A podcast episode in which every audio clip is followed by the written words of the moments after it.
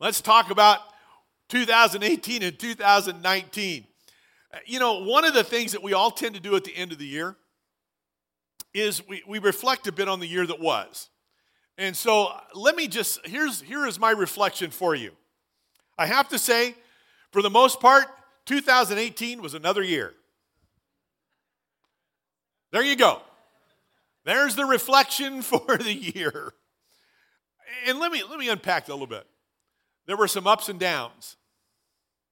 And to be completely honest, and I'm, I'm, gonna, I'm just going to be honest this morning.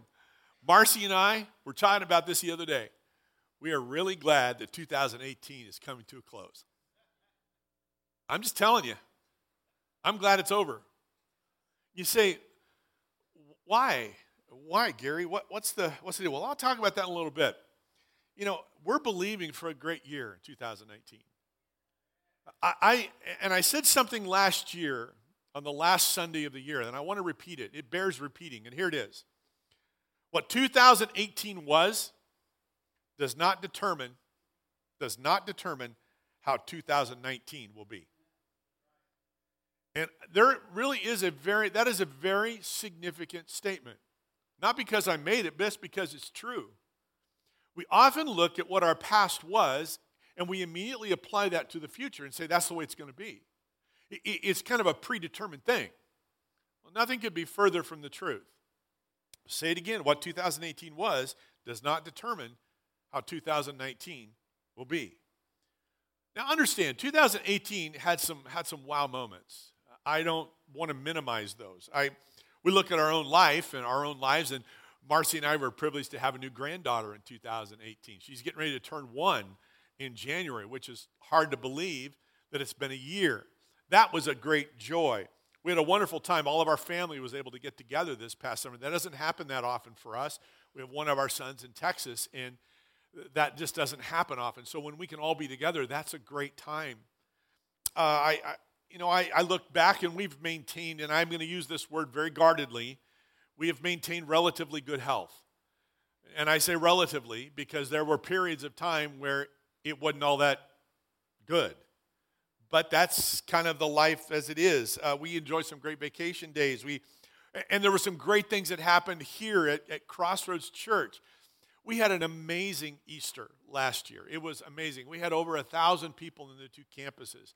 We had about 40 people commit their lives to Christ. It was just a great, great day of celebration. We baptized this past year uh, almost 75 people. I'm grateful for that. God is at work among us. And sometimes what happens, here's what happens. Sometimes we only view things from the big picture and, and we don't see what happens collectively over the course of a year. But I want to tell you, God, God is up to some good things among us. And I'm grateful for that. As well, all of us should be grateful for what God is doing. VBS in July of last year was absolutely off the hook. Okay, you can do better than that because a lot of you were a part of that. I'm going to say it again. VBS in July was off the hook. I'm telling you, it was, it was incredible. It was incredible. The people walking out the door, they were saying, now you have to understand, this is just kind of typical stuff. People walk out the door saying, My kids have been to three VBSs already this summer. And I'm going, Well, okay, that's great. She said, But this one was the very best of any of them. And I'm going, Yes. So I want to just say, way to go, all of you who served at VBS. God bless you, and way to go. Give everybody a big hand. So I'm going to say it. Get ready for VBS in 2019 because it's going to be off the hooker. Uh, no, it's going to be offer the hook. Strike that from the archives. Oh, thank goodness 2018 is ending. Oh, gosh, just, just shows you I'm human.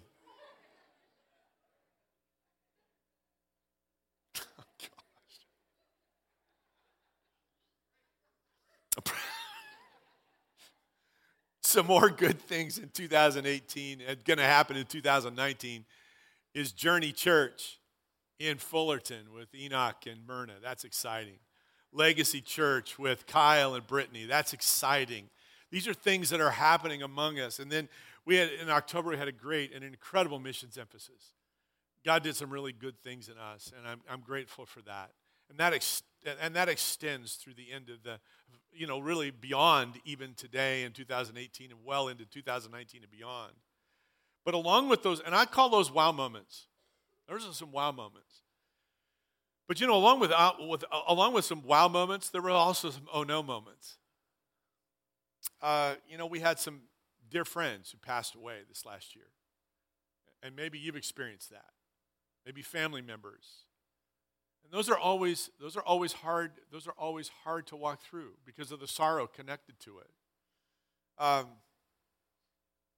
in our own personal lives, we had identity theft last year four times. Four times. Now, I, I don't want to do that again. Okay? That just that disrupts everything over and over again. Um, there were some pesky physical things that kept hanging on that provided the kind of the discouragement and I think some added stress that is kind of un, unusual for us, but that was the reality. We also had some sorrow connected to some other friends who were walking through some deep, deep struggles. And you look at those and you just say, "Oh God, I wish I wish that wasn't happening." And you see friends suffering or being challenged, that's hard. So, why am I saying all of this? Well, here's what I want you to hear. All of us, and I mean all of us, Marcy and me included, we have wow moments. We have wow moments, and we need to celebrate those. But we also have oh no moments. And the reality is, some of those oh no moments just are. They just happen. You, you, can't, you can't do anything about them. In other words, if I just if I just use this one element, the sorrows and the struggles of my friends, I can't do anything about it. They just are. And they create a sorrow in me. They're, they're, they're an oh no moment. However, some of those oh no moments of our own making. And I, I, I've looked at this portion of my comments this morning and I have wrestled with the word that I'm going to use right now. But I just felt a check in my spirit and say, no, you just need to say it what it is. So here's, I'm just going to read it. But some of those oh no moments are by our own making. We make good decisions and wow moments result. And we make bad decisions and oh no moments are the result. It's the word bad that I wrestled with was thinking about the word challenging to soften it. I was thinking about a variety of other words to soften it. The reality is, we have all made bad decisions from time to time, and the result of those bad decisions are an expression of, oh no. Oh no. And so 2018 so 2018 comes to a close. I want to leave you with this challenge. Here's the challenge let's increase the wow, eliminate the oh no, and expect an amazing 2019. That's the challenge. One more time. Let's increase the wow, eliminate the oh no, and expect an amazing 2019. I believe it is absolutely possible to do that. I don't think that is something out of the realm of a possibility for us as followers of Christ. We can do this. We can increase the amount of wow moments in our life by the decisions that we make. We can eliminate the oh no by the decisions that we make. So, in order for 2019 to not be a repeat of 2018, whether it's wow, understand, just because it was wow in 2018, it doesn't necessarily mean that's the only thing that God can do. No. We need to believe for even greater things than what God did in 2018. Can I get an amen with that? I'm, I'm extremely excited about what God did at Easter. I'm extremely excited about the many, the many who were baptized. I'm extremely excited about VBS, but I believe God can do greater things than He did in 2018 if we are obedient to Him. Follow Him. We're going to talk about that for a little bit today. And we're going to do so from the book of Ecclesiastes. And I'm going to say something now that I haven't said uh, to our, our media team, and, uh, but I'm going to say it just so they can get on the, on the page with me. I, have been considering doing a series out of the book of Ecclesiastes in the coming year, this coming year, starting in February. And I have felt a check in my spirit to do that. So we're going to be changing that series. I'm going to be doing a series in the month of February, starting in the month of February, on the seven churches of the book of Revelation. And there's a reason for that. And some of what we will share this morning is what is, I believe, fueling that in my spirit. There is something so significant of what John says or what Jesus says to the churches in the book of Revelation that I believe that as a church we need to hear. And I, as a pastor, need to reflect upon once again and share that. So I want to encourage you. I want to encourage you start eh, not starting in February, but starting right now, be in prayer, be ready for what God wants to do among us. And I'm going to guarantee something to all of us this morning. God is going to challenge us to the very core of our soul in those messages from the book of Revelation. Every time I read them, I'm challenged. And I'm going to tell you, it is going to, it is going to put the spotlight on our hearts, but it's going to do something dynamic within our lives for the, for the, for the month, or rather the months and the year that is ahead of us. So be ready for what God is going to do. But we're going to talk about Ecclesiastes this morning. And so, the one thing about Ecclesiastes that is unique, by many it's considered a depressing book. In, fact, the most depressing book in the Bible. And, but in it, Solomon, Solomon declares some things. He declares the utter futility and uselessness of every human activity. And it is very, very clear he concluded four things. I'm just going to take a second with this. He concluded four things. Life is monotonous. You ready for this? You're going to get really encouraged. Life is monotonous, wisdom is pointless, wealth is insufficient, and death is certain. Amen to that. Now, aren't you, aren't you just, wow, that's, wow, that's, brr. that's what it, that's the book of Ecclesiastes. So I want to read to you how the book begins. Ecclesiastes chapter 1, verse number 1. The words of the teacher, this is Solomon son of David, king in Jerusalem. Meaningless, meaningless, says the teacher. Utterly meaningless. Everything is meaningless. What do people gain from all their labors at which they toil under the sun? Generations come and generations go, but the earth remains forever. The sun rises and the sun sets and hurries back to where it rises. The wind blows to the south and turns to the north. Round and round it goes, ever returning on its course. All streams flow to the sea, yet the sea is never full. To the place the streams come from, there they return again. All things are wearisome. More than one can say. The eye never has enough of seeing, nor the ear is full of hearing. What has been will be again. What has been done will be done again. There is nothing new under the sun. Is there anything of which one can say, Look, there's something new? It was here already long ago. It was here before our time. No one remembers the former generations, and even those yet to come will not be remembered by those who follow them. Amen. My goodness. Boy, I am just, woof, how can I be more encouraged after reading that? What he's saying is, if you didn't catch it, everything is meaningless. That's the theme of the book. Everything is meaningless. Goodness. And and I hope I get this phrase exactly right. But that last phrase that that even those yet to come will not be remembered by those who follow them. I had one writer would say it like this. He says the currently popular are being replaced by those soon to be unpopular. That's the cycle. You could look at that passage of scripture and just say, here we go again. One more trip around the sun. This is my 64th trip around the sun. And what Solomon is saying, everything is the same year after year after year after year after year after year after year. Everything is meaningless. You go, man, oh man, what a pessimistic outlook on life. And it does look that way. But Solomon is anything but a pessimist.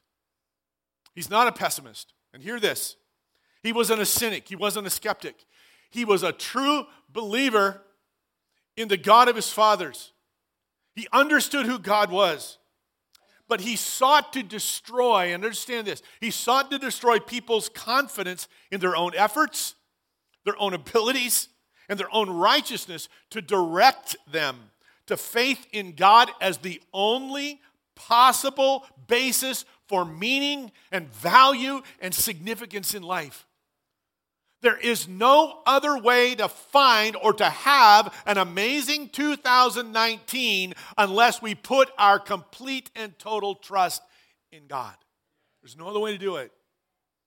So, what I would say is that we're talking about wow moments, we're talking about oh no moments. Well, we're going to talk for a little while about aha moments. And I believe that the book of Ecclesiastes is the aha moment in Solomon's life. And he just lays it out. And he'll say this way I've done everything, I have done it all. And at the end of the day, it's meaningless. So he comes to chapter 12, the book Ecclesiastes, and this is what we read verses 13 and 14. Now all has been heard.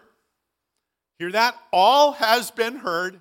And here is the conclusion of the matter Fear God and keep his commandments, for this is the duty of all mankind. For God will bring every deed into judgment, including every hidden thing, whether it is good or evil. Pray with me. Jesus, I pray that you'll speak through your word this morning to us in Jesus' name.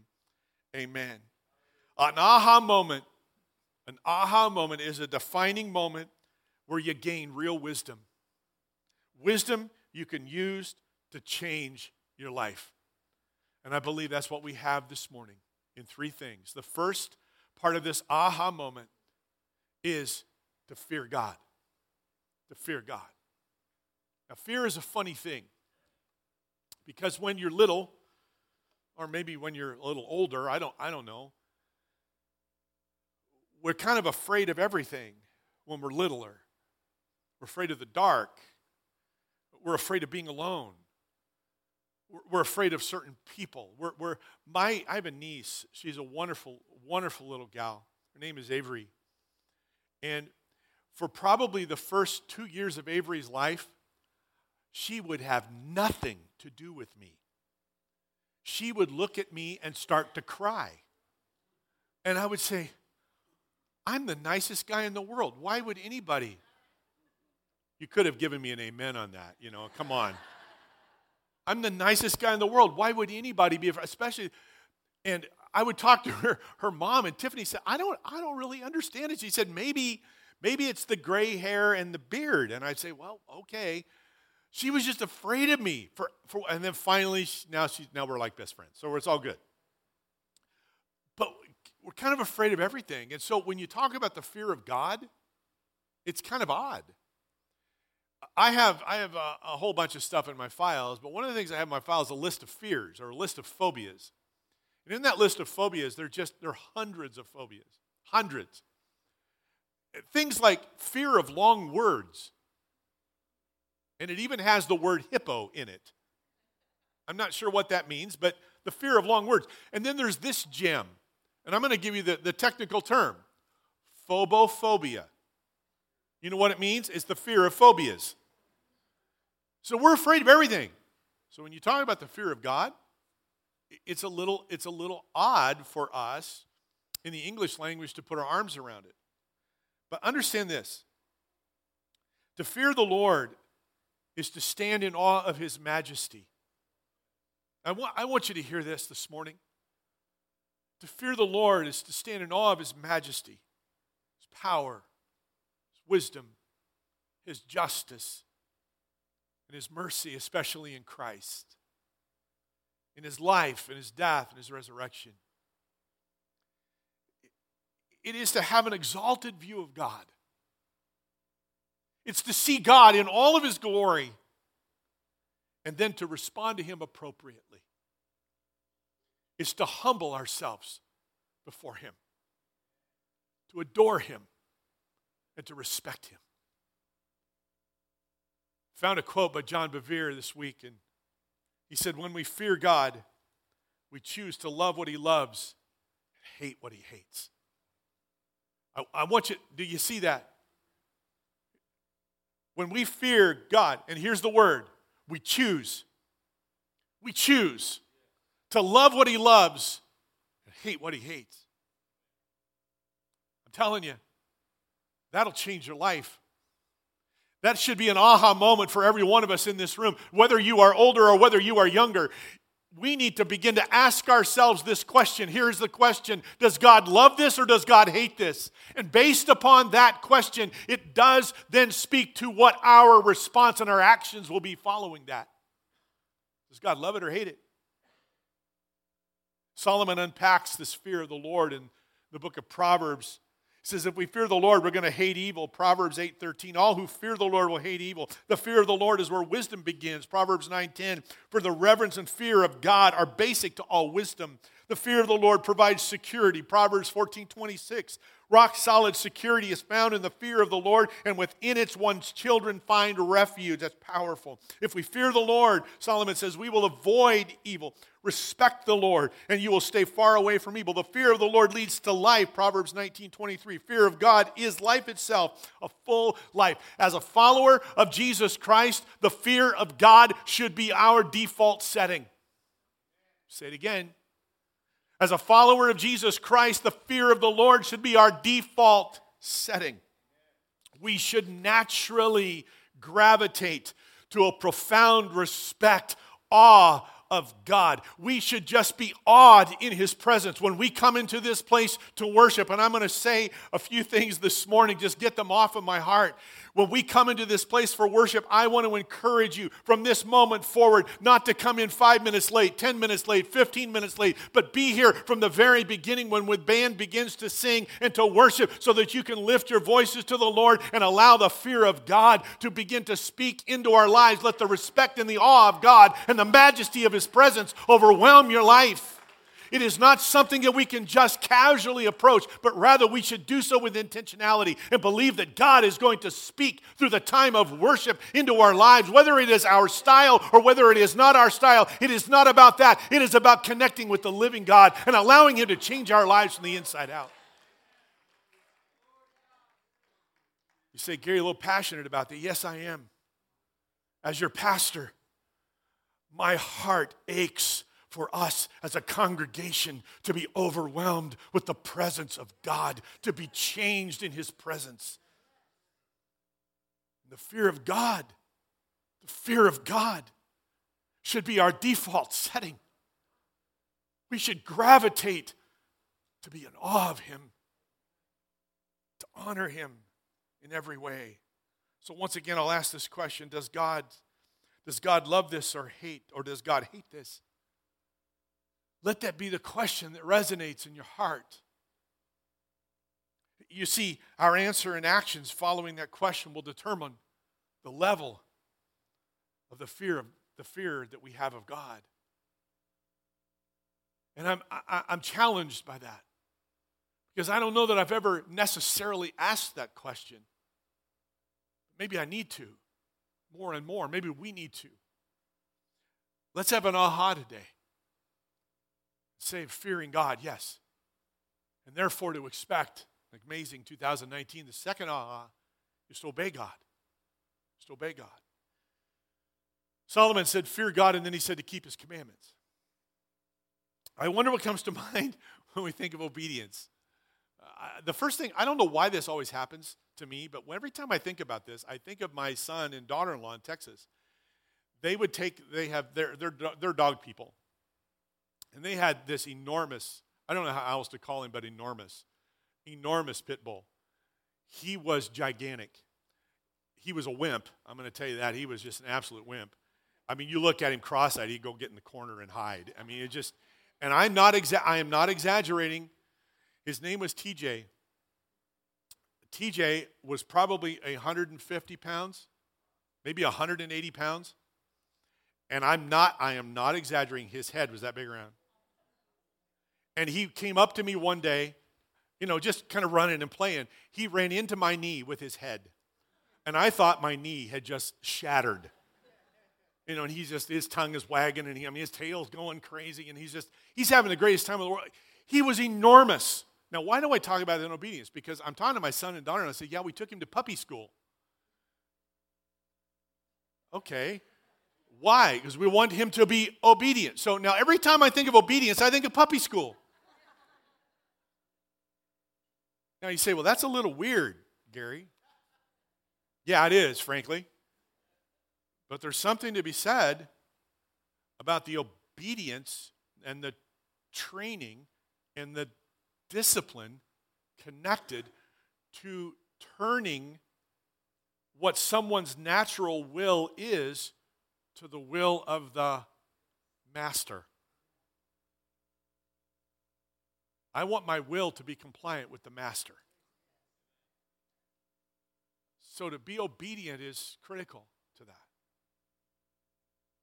But you look at obedience when it comes to the things of God, and here's what's really key to obey God is a matter of love, which, which makes it voluntary, not compelled, not compelled by fear or force. That's the beauty of obedience to God. This is out of love.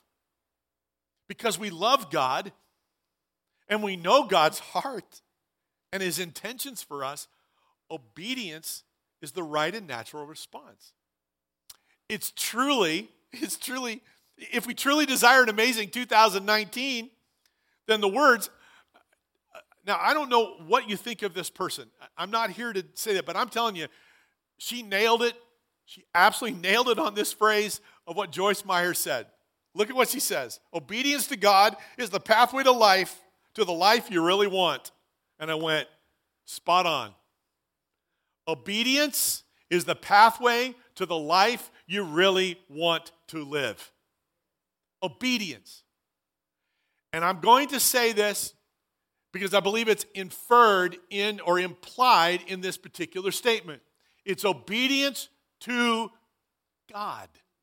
It's not obedience to rules. It's not obedience to a whatever. It's obedience to God. That's where the life is.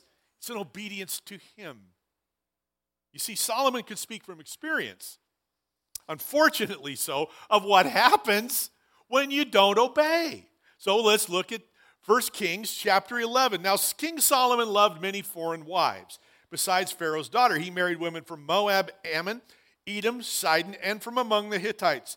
The Lord had clearly instructed the people of Israel, You must not marry them because they will turn your hearts to their gods. Yet Solomon insisted on loving them anyway. He had 700 wives of royal birth and 300 concubines, and in fact, they did turn his heart away from the Lord. Now, just to be clear, there are a lot of oh no moments in this passage of Scripture. In fact, there are a thousand of them. I'm just 700 wives and 300. Are you kidding me? I have one wife. One. The, the logistics of one wife is enough. Just keeping straight birthday, anniversary, special things. One's enough. One. Now that's just the, the logistics of it all. Now I know I make light of it, but here's, here's the deal. He deliberately disobeyed God. Deliberate. And because of that deliberate disobedience, there were oh no moments. The kingdom was torn from him. Think about it. Even during his time as king, God began to reduce the size of Israel. And then he took one of his adversaries who had run away from him and said, I'm going to give you 10 of the 12 tribes. What? because he, de- he deliberately disobeyed God. 1 Kings chapter 11, verse 9 says, The Lord was very angry with Solomon, for his heart had turned away from the Lord, the God of Israel, who had appeared to him twice.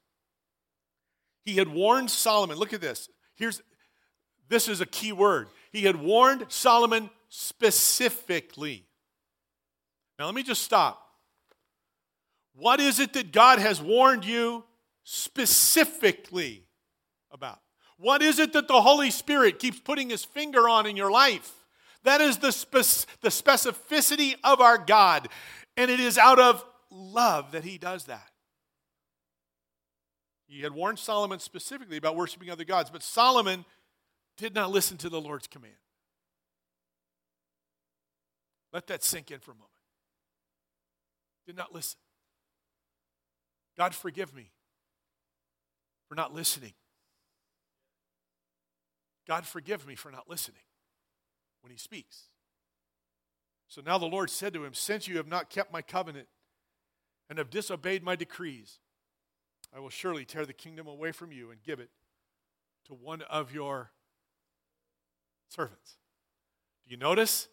Not one of his sons, one of his servants.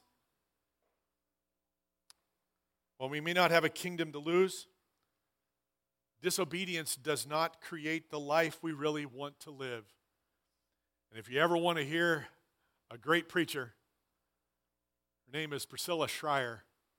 I want to tell you, this girl can preach. Priscilla said, Obedience will always produce benefits that far outweigh the consequences of disobedience. Let that sink in a minute. You see, we look at it as the opposite. If we do our own way, that's where really the good things are. That's where life really is. If I can just have my own way. That was Solomon. Solomon says, I don't know what the reasons were. He just said, I guess I'm king. I can do what I want. I, am strong enough. I can make this. I can overcome the temptation. I can deal with the stuff. I can handle the pressure. I can make this happen. I can do this. I can do this. I can do this. And the reality was he could not. And the reality is we cannot either. Obedience. Obedience will always produce benefits that far outweigh the consequences of our disobedience. That's where life is. I want those benefits in my life. And the aha moment is to be obedient to God, obey his commands. First John chapter 5 verse 3 says loving God means keeping his commandments and his commandments are not burdensome. They're not burdensome. There, there are so many different things that, that, that the benefits that come out of obedience. Obedience just three of them, real quick. Obedience is evidence that we love God. If we're obedient to God, we're just, we love God. There's no debate. There's no, there's no question. We love God. We also, His commands are doable. It's not something that's impossible. You and I can do this. And then His ways, His ways can be discovered. And you see, when we talk about obedience, it's really un, uh, uncovering the ways of God for our life how we can live. And so I want to encourage you read the story, uh, start this process, learning through Scripture. Put yourself on a plan to read the Bible through in a year. Do something that begins to instruct you in the ways of the Lord. As you are instructed in the ways of the Lord, His commandments and His understanding of what He requires of us become clearer and clearer as we pray and as we fast. When we dedicate ourselves to God, He begins to speak into our lives. We allow Him to begin to trim off the things that need to be trimmed and speak into us life. Let's have the aha today and obey God and expect an amazing 2019. And thirdly, is to be accountable to God. So, this aha, there's three ahas. Number one is fear God. Number two is obey his commandments. And number three is to be accountable to God. I'm curious. Little audience participation. Here we go. How many of you have endured an end of the year review at your work? Nobody. Oh, there's a couple. All right, good. All right. So here's a couple of things just about that end of review, I, I'm going to make a couple of assumptions. If you have had an end of the year review, the two, two things have happened. One, you've either dreaded it because the year wasn't all that good for you, or yeah, you were kind of excited about it because it was a good year. And maybe there's a bonus connected to that. Don't misunderstand when we talk about account, accountability to God that that's what God is doing. He's sitting with a little tally board going, okay, that was a, oh, that wasn't good. That wasn't good. That wasn't good. That wasn't good. And for every five wasn't good, you get one good. That's not what, that's not what being accountable to God is. I would say it's two things. First, it's to be aware. It's to be aware that God is aware. It's to be aware that God is aware. I want us to understand. I need to, I need to be constantly reminded that God sees and knows, understands one of the things that modern technology has created, I don't know that it's particularly good because we hear a lot about it. It seems like, you know, who's, who's monitoring your personal information? You know, who's, who's looking at your emails? Who's following up your Facebook account? Who's on Twitter with you? Who's on Instagram with you? I mean, who, who can read all this? Who's checking your text messages? You know, it's like, who's listening in? Now, understand something. Uh, just so you know, God knows what we say, God knows what we do, God knows where we go, God knows what we think. You say, well, that's kind of frightening. Or, thank you, God, that you know where I am, what I think, what I do, and what I say. Which is it? Because if it's what God hates, there's no fear of the Lord. If we are doing things that, that go counter to Him, we are being disobedient to Him. We haven't listened to the first ahas. We just need to be aware that God's aware. Psalm 121 says, The Lord keeps you from all harm and watches over your life. The Lord keeps watch over you as you come and go, both now and forever. Thank you, God, that you've got my back and that your Holy Spirit speaks into my life when I move a little bit too far to the left, when I need to be more to the middle, or a little bit too far to the right, when I need to be back on the narrow path. Thank you for hemming me in on both sides. Thank you for directing my life. See, this is not Big Brother as George Orwell would suggest. See anything from it. It's a benevolent God who cares for us and loves us and wants the very best for us. I need to be aware that He's aware. And the second is to be committed and to be connected. To be committed and connected. And this accountability, to be aware of that, that God is aware, is really important. The second part of that is to be committed and connected. We need the encouragement and support of other Christ followers. And I would say that there are three ways that we do this. The first is small groups. We are a church, and we have transitioned over the last two years uh, to being a church of small groups. And I'm grateful for what God is doing in the midst of our small groups. The lives that are being changed and connected, and the, the care that's happening. I was, we were privileged to be in a couple of functions with some of our life groups at the end of this year. It was just been really, really fun.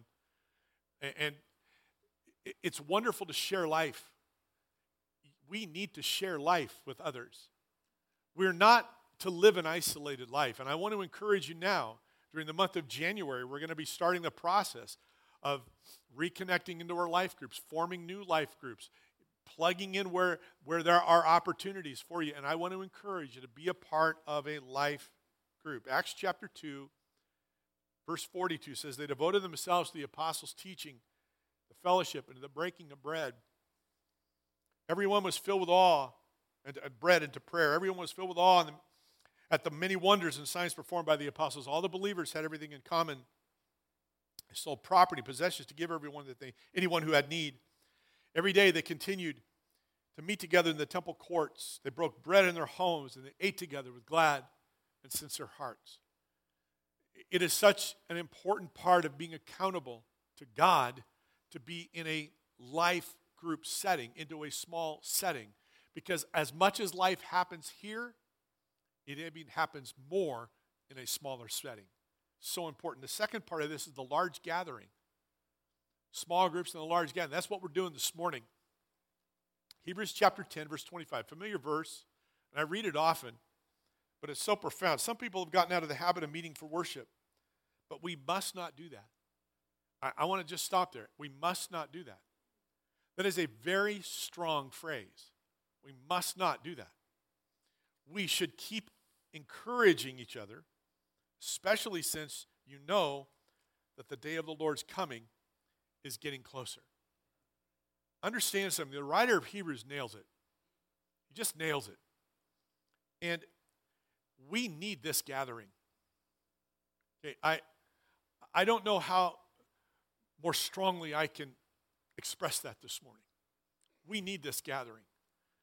And I know that we don't gather in one service all that often, but it's so good to see you here. and the unity that is created. And I know we have a lot of folks traveling, it's vacation time, I get that. And next week, we'll be back to 9 and 11 o'clock. So if you're a 9 o'clock person, way to go. You need that gathering. If you're an 11 o'clock person, you need that gathering. This is not something that's just an event. It's not just something that we click off on our calendar every week. Hear this carefully. This, this fuels your spiritual life. You say, but Pastor Gary, does it really? Yes, it does. I cannot tell you that the impact a gathering like this has had on my life. I am a, and you say, well, this is the last thing I want to do. I don't want to go in ministry, so if I'm going to be in church, I ain't going to do what you do, dude. No way. I'm just telling you, I grew up in this environment. And I'm a direct result. I'm a direct result. My life is a direct result by what I experienced in this gathering. Not at Crossroads Church specifically, but the large gathering. Things happen here that happen nowhere else. Now, I'm, may, I may be treading on some very thin ice here in a moment, so I'm just giving you that opportunity to know that I'm going to be talking about some things that have been deeply embedded in my heart that I'm troubled about. I'm going to say this with as much grace as I possibly can muster. Do not neglect worshiping on a weekend. Do not neglect worshiping on a weekend. Every statistic I read, and I want to tell you something, I read a lot. I read a lot. Every statistic I read is saying the same thing. Worship attendance on the weekend is declining in every church, in every fellowship around America. I believe that what God is saying to us is to not follow that trend, but to turn it around and say, no, this is the most important thing I do every week. You say, Gary, that's awfully legalistic. No, this is what fuels your life. It's what fuels your life. And I'll say it again there are things that happen in this gathering that happen nowhere else. I'm really grateful for technology because when I was, I had a couple of things that I had to be away this year, which is very uncustomary for me to miss a Sunday, but I had to be gone because of some physical things. I was able to join online. I'm grateful for that but it's not enough. Hear me. I'm appreciative of it, and we're going to continue to do it. And we're going to make it better and better and better and better. And in this coming year, our podcast is going to be up and running. I'm also going to be doing a thing called Drive Time. I'm going to be providing you a podcast of a kind of devotional every week. I'm in process. Adam and I are working diligently on that. There are good things in store that are online for us, but understand it does not take the place of this live, large gathering. The reason is the presence of God corporately does things in your life that can happen nowhere else, and you need to be here. You not only that, you will witness the life change of your friends and your family in this room. You will have the opportunity to bear your burdens before Christ and have somebody agree with you in prayer. It is a place to be baptized in the Spirit, it is a place to see baptisms happen in water, it is a place to enjoy the presence of God. And I said it, yes. In enjoy the presence of God and have your life transformed because of this gathering. You say, that sounds really old school, dude. You got it. It is old school, and I'm proud of it. It is something that we need to dedicate ourselves to and not be apologetic that on 9 o'clock or 11 o'clock on a Sunday morning, you're not going to find me anywhere. You're going to find me at a place of worship, bearing my life before God and allowing God to speak to me through His Word and through worship. Say, that's a little radical. That's okay. I'm good with it. When we are here, when we are here, we're being obedient to God's word to not neglect worship. When we are here, we are building our faith. We're growing in the grace and in the knowledge of our Lord and Savior Jesus Christ. When we are here, we are experiencing the presence of God uniquely in this setting with other Christ followers. When we are here, we are sharing the wow moments in the lives of our family and friends that we've been investing and inviting, believing for God to do things in their life. Now, please understand, I get it. Life happens. And we travel and we do. I get that. I'm not, I'm not saying that. But there's a difference in it not being a value. I Hear that. Because when it's not a value in us, it will not be a value in the generation that we're raising. It has to be a value. It has to be what drives us.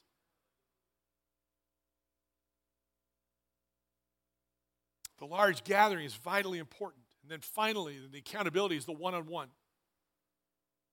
James 5. I chose the Living Bible specifically for the way that it frames this. Admit your faults. Another translation is confess your sins, and it's all good. But I love this idea of faults. I get it. We all sin. We all fall short of God's glory. I get it. But man, I got some faults going on too. And I need, I need some people to walk with me and help me through these faults. Admit your faults one I pray for. I love it. Pray for each other so you can be healed. Thank you, Lord. Never minimize, never minimize the power, the value. And here's this little phrase I picked up years ago. Never minimize the power and the value of having a foxhole buddy. Have a foxhole buddy. Somebody that you know you can just count on to carry your water, to pray with you when things get rough, who won't judge you, who doesn't turn away from you. I have, a, I have, a, I have this wonderful plaque in my office, and I, I cherish it. Someone gave it to me years ago. I don't know who gave it to me. I've had it forever. I put it up, and I, it's, it's a bad paraphrase, but the idea is this about the pastor's study. And it's something along these lines that you can share anything in this room, and the person and the pastor will not judge you. He will not look at your faults in a way that puts you in the light that are bad. No. Just understand the acceptance of the grace of God, the mercy of God. I get, I get emotional when I think that because I know the responsibility there. But I also know this I know the value of having a friend, of having a foxhole buddy that I can just pour my life out to when I hurt. And every one of us in this room, you need a foxhole buddy that you can just be real with. You don't have to worry about them carrying that conversation someplace else, but they just say, I'll pray with you. I have a young man in North Carolina. He's been through all kinds of challenges. And God has done miracle after miracle after miracle in his life and in his family's life. He texted me last week and he said, Gary, I'm getting ready to do this. Will you pray with me that I will do this well? And I've been standing with him in prayer now for this particular thing and other things that, that God has brought him through. And I am so honored that he would say, Would you pray with me? Would you walk with me through this? Understand for those foxhole buddies, it is not a burden. It is a joy. It is a privilege. And we need to have a foxhole buddy, but not only do we need one, we need to be one. We need to be able to just share with someone from our heart, but we need to have someone have, the confidence to share with us that we would hold that tight and hold that close because we need that accountability before God. You see, this is an aha moment. It's an aha moment. I believe for accountable to God, it's an aha. The 2019 is going to be amazing. So, my prayer as I conclude is this There'll be an aha moment for all of us as we fear God, as we obey Him, as we're accountable to Him. When we do, here's the last thought. When we do, recognizing the aha will minimize the oh no, and we can celebrate the wow. I don't know about you, but I want to celebrate some wows. I don't want any more oh no's. I want to celebrate some wows. And if it's going to take some ahas to do that, then so be it and bring it on in the name of Jesus. And so I'm just putting it to you right now. It's an aha moment. And if you are here this morning, you say, Yes, Gary, that is absolutely what I want. I want to fear God. I want you to stand to your feet. I want to obey God. Stand to your feet. I want to be accountable, oh God. Stand to your feet. In Jesus' name, I pray, Lord, that you see those who are making a commitment right now to you to Lord to fear you in ways that we have never feared you, to obey you in ways that we've never obeyed you, to be accountable in ways that we've never been accountable. Let this be an aha moment for Crossroads Church in the name of Jesus Christ. Lord, I pray that you by your spirit would begin to overflow this place and you would do something in us that you have never done before. That before we leave today, you will transform us and we will be walking from this room encouraged and energized for what you are going to do in us us and through us in 2019. Let it be so in the name of Jesus Christ. Hallelujah. Hallelujah.